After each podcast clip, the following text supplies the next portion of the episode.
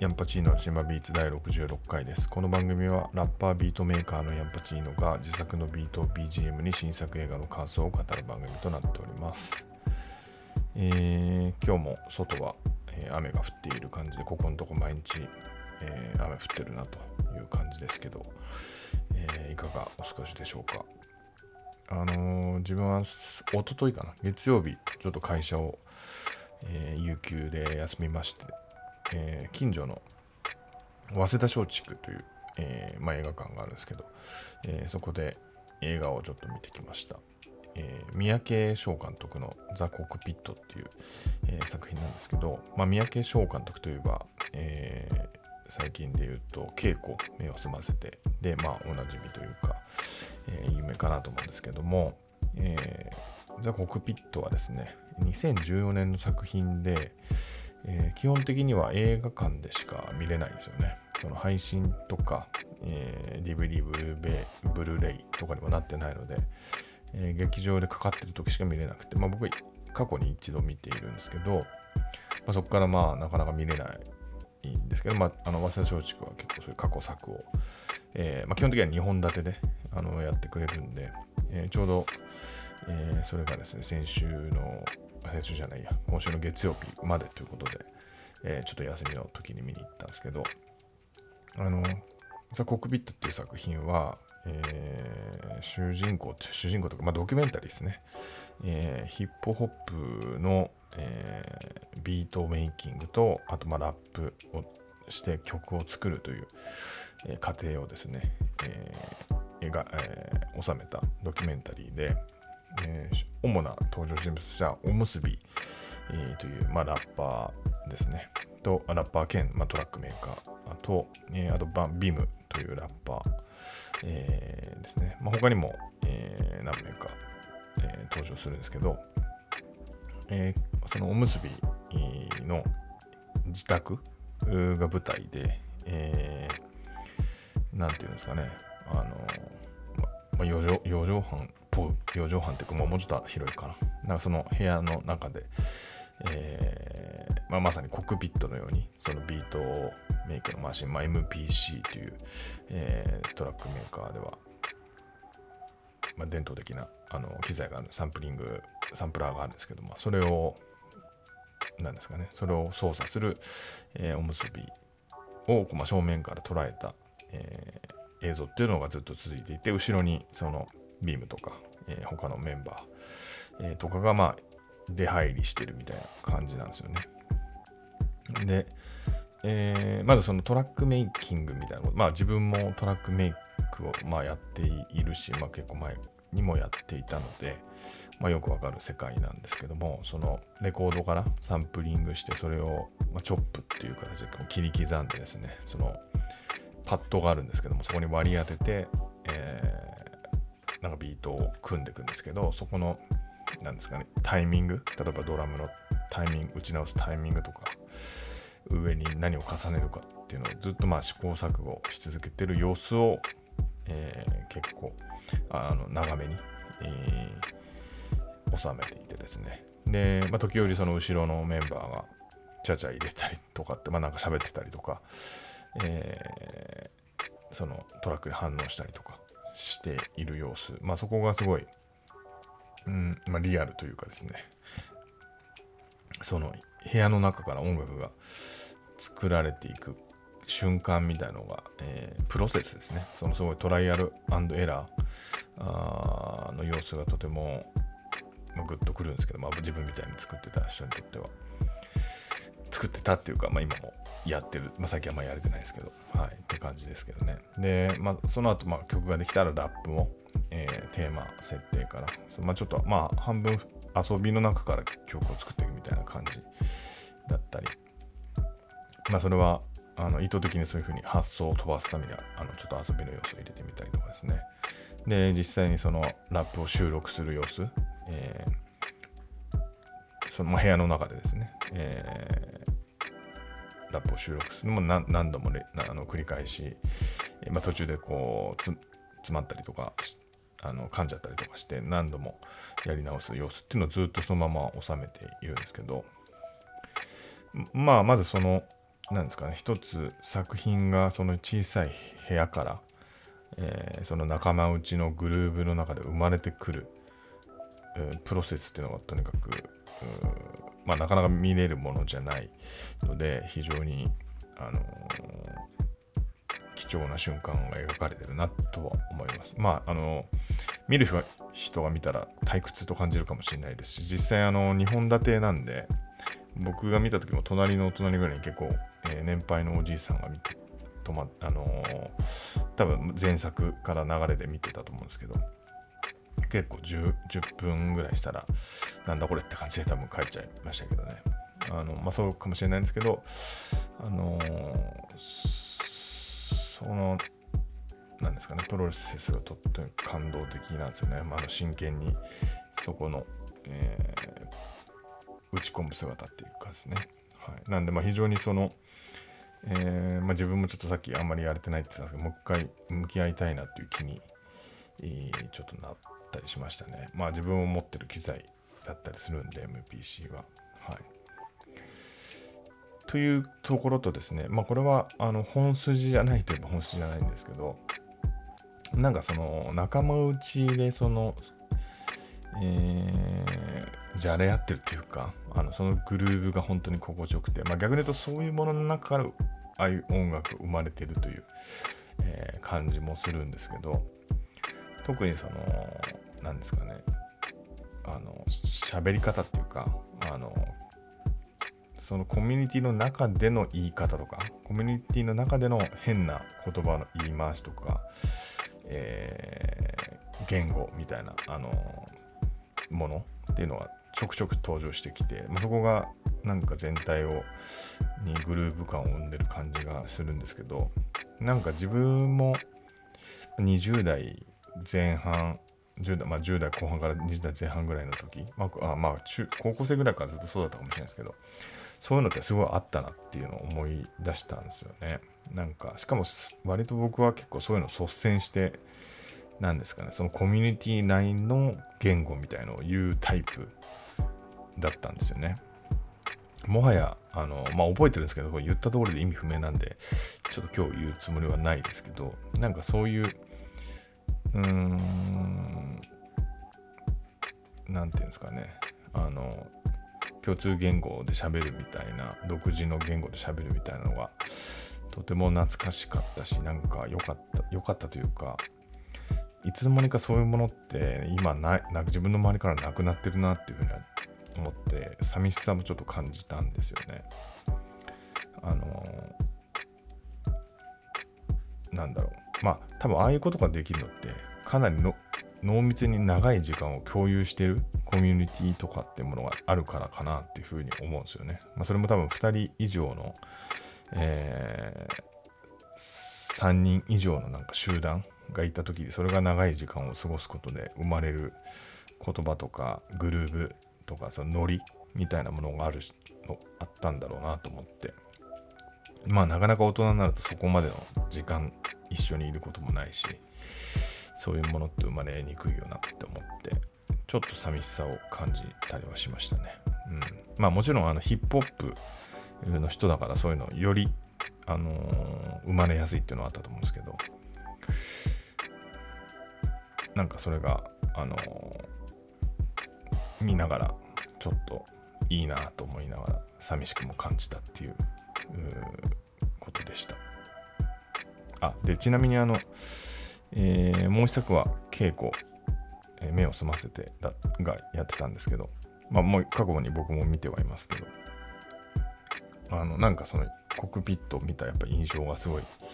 良くて、えーなんかそのまま続けて余韻に浸らず見るのがちょっと嫌だなと思ってそのまま見ないで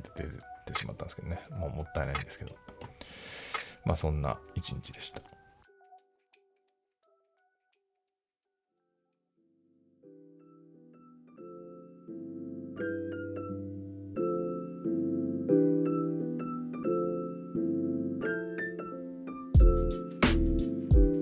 映画コーナーです。本日取り上げる作品は6月2日公開、ウーマントーキングです。えーこの作品はサラ・ポーリー監督脚本作で、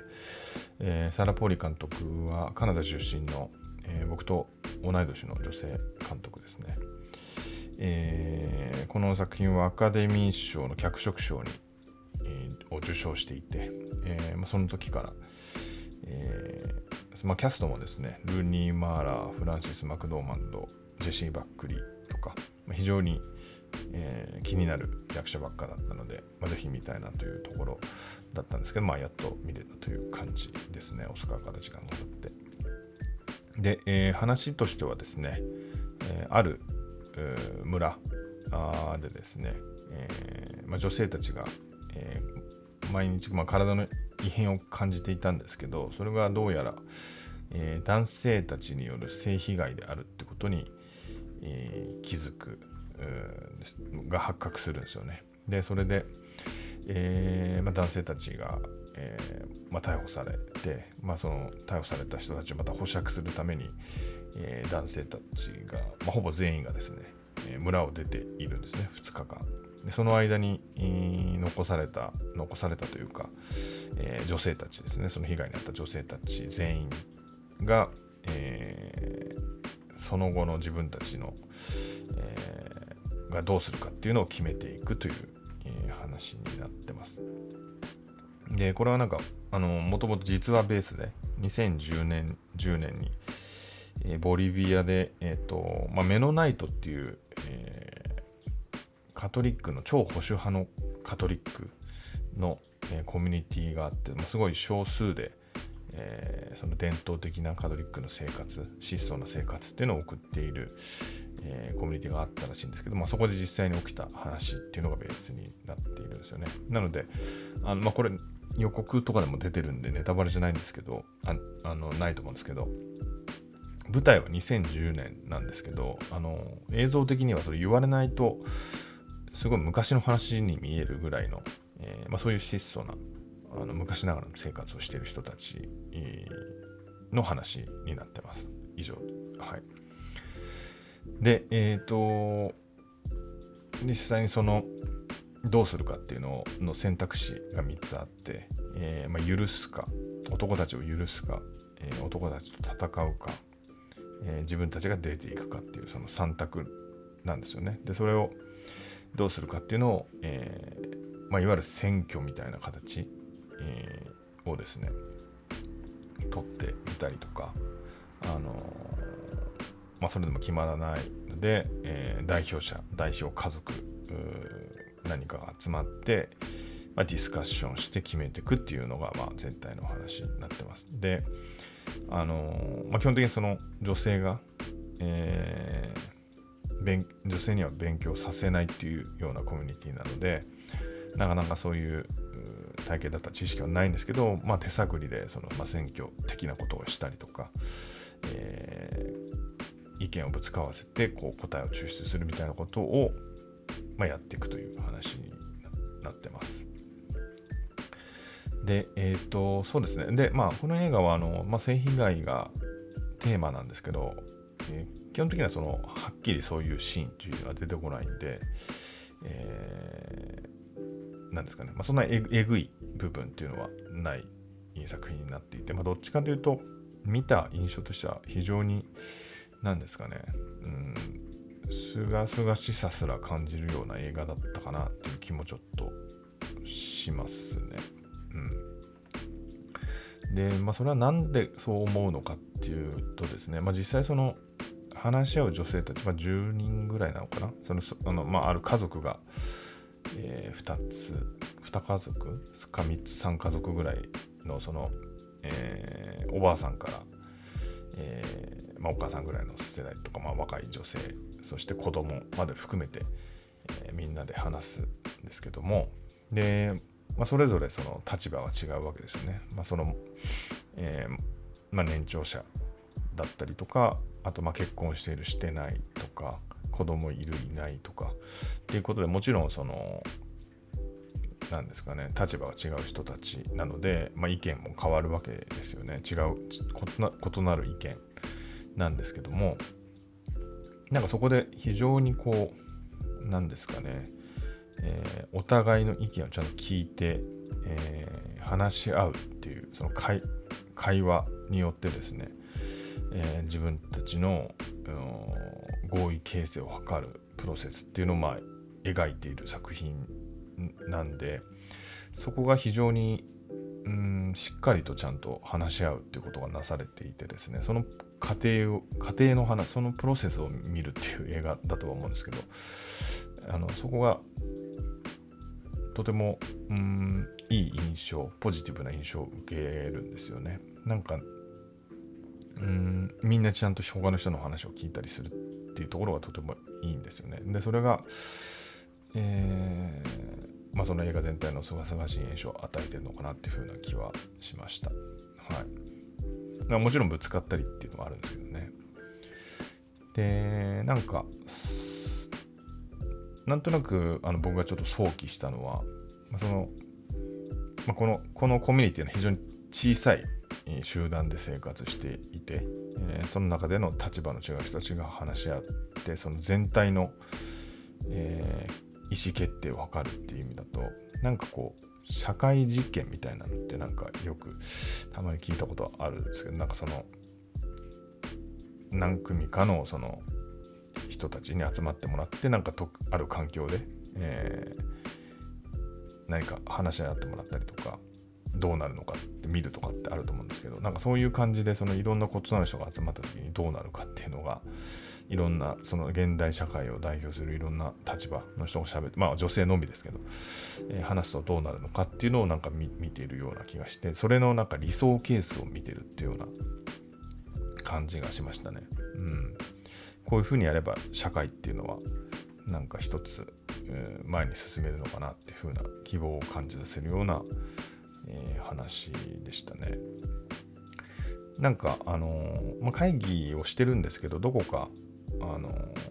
風通しがいいのは、まあ、子供が普通にそこにいてしかも割と自由に何か言ったりもできるし、えー、実際その何日2日間か途中で休憩みたいのもあったりとか普通に家事をに戻ったりとかして、えー、そういうなんか生活の中でそういう話し合いをしているというところでうんまあなんかあの風なんですかね。まあなんかセーフティーな場所って感じがするんですよね。何を言ってもいいし、うん、ちゃんと聞いてくれる場所って感じがあった。その空気っていうのがなぜできているのかあの分からないとこもあるんですけどそれぞれの人の登場人物、まあ、特に年長者のスタンスとかそういうものもあるのかなっていうふうな気はするんですけどね。あともう一つその、えー、記録係として、えー、町に帰ってきた、人、えー、青年、青年かな？うん。えっ、ー、と、ベン・ウィッショー演じる、えー、オーガストという、えー、人が記録係、学校の先生でしたかね？はい。えー、がいてですね。で、彼はまあ唯一の男性としてそこに参加してるんですけども、彼はとても、うんまあ、いろんな過去の経緯とかも含めて、えー、非常に、うん、まあ、なんですかね、中性的っていう表現がわかんないですけど、まあ、男性としては非常に、うん、なんか物腰の柔らかい感じというか、えー、ソフトな印象を与える人なんですよね。で、実際そんなに会話の中に強引に何か自分の意見をぶつけるみたいなこともないですし、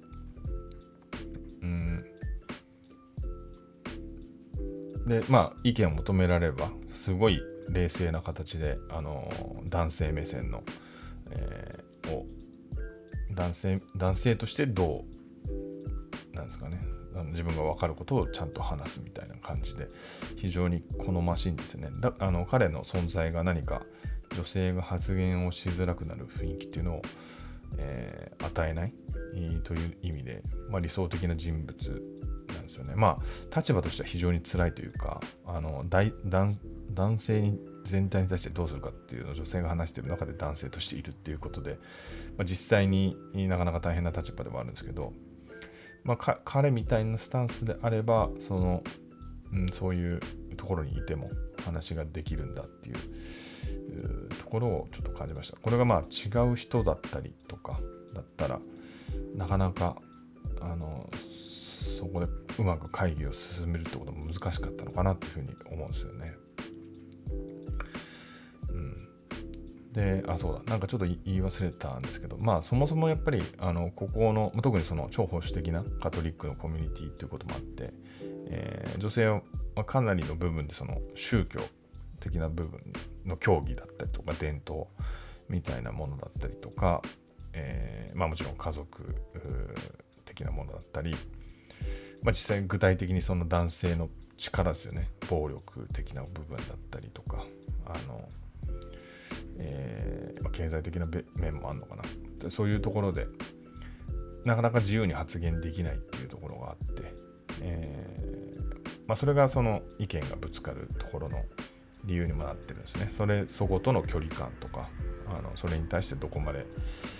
縛られているのか自由であるのかっていうところによって結構発言も変わってくるんですけどまあそれが、えー、まあ、繰り返しになりますけどあの次第にそこから離れて自分たちの、え未来に向けたの話ができるようになってくっていうところなんですよね。でそこで、え、先ほどの、まあ、ベンウィ賞も、えー、邪魔をせず、え話を前に進めるために、え役役立つというかですねそういう感じとして存在しているという感じなんですよね。はい、でそうですねあとは何だろうな。うん、なんでまあそこの、まあ、こういう風な会話ができる環境っていうのは非常にいいなと思ってそこはやっぱり男性がいなかったからっていうか、まあ、悲しい結論もちょっとあったりはするんですけど、まあ、とはいえそのうんまあ、これで一応最後ある結論になって、まあ、そこは特にちょっと言わないですけども、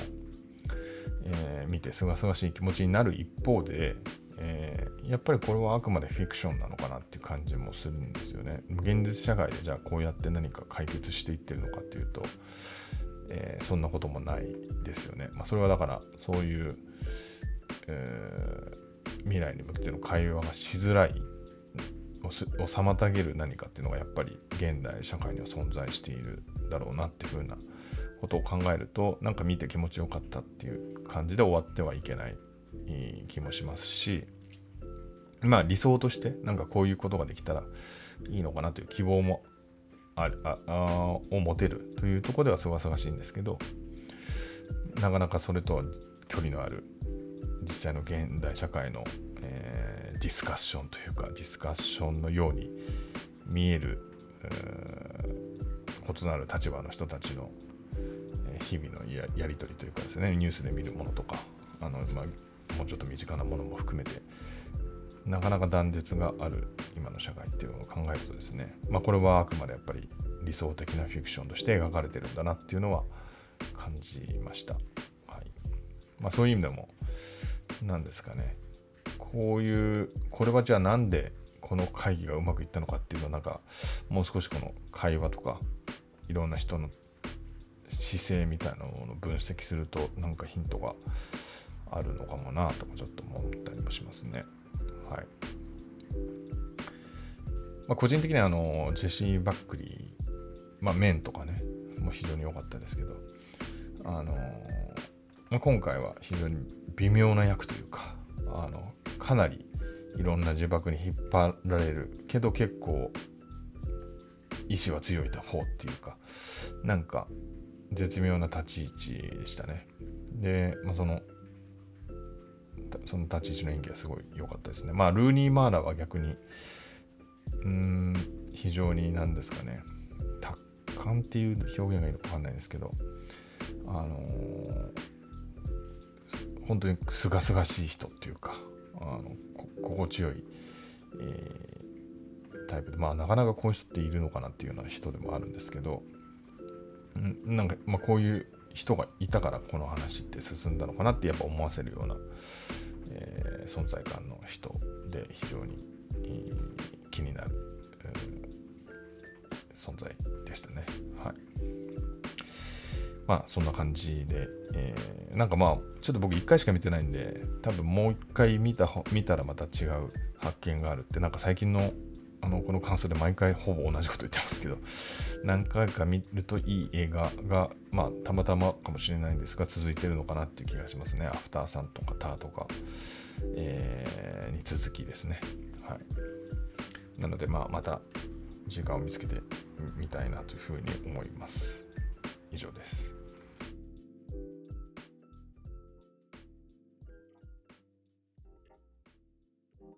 は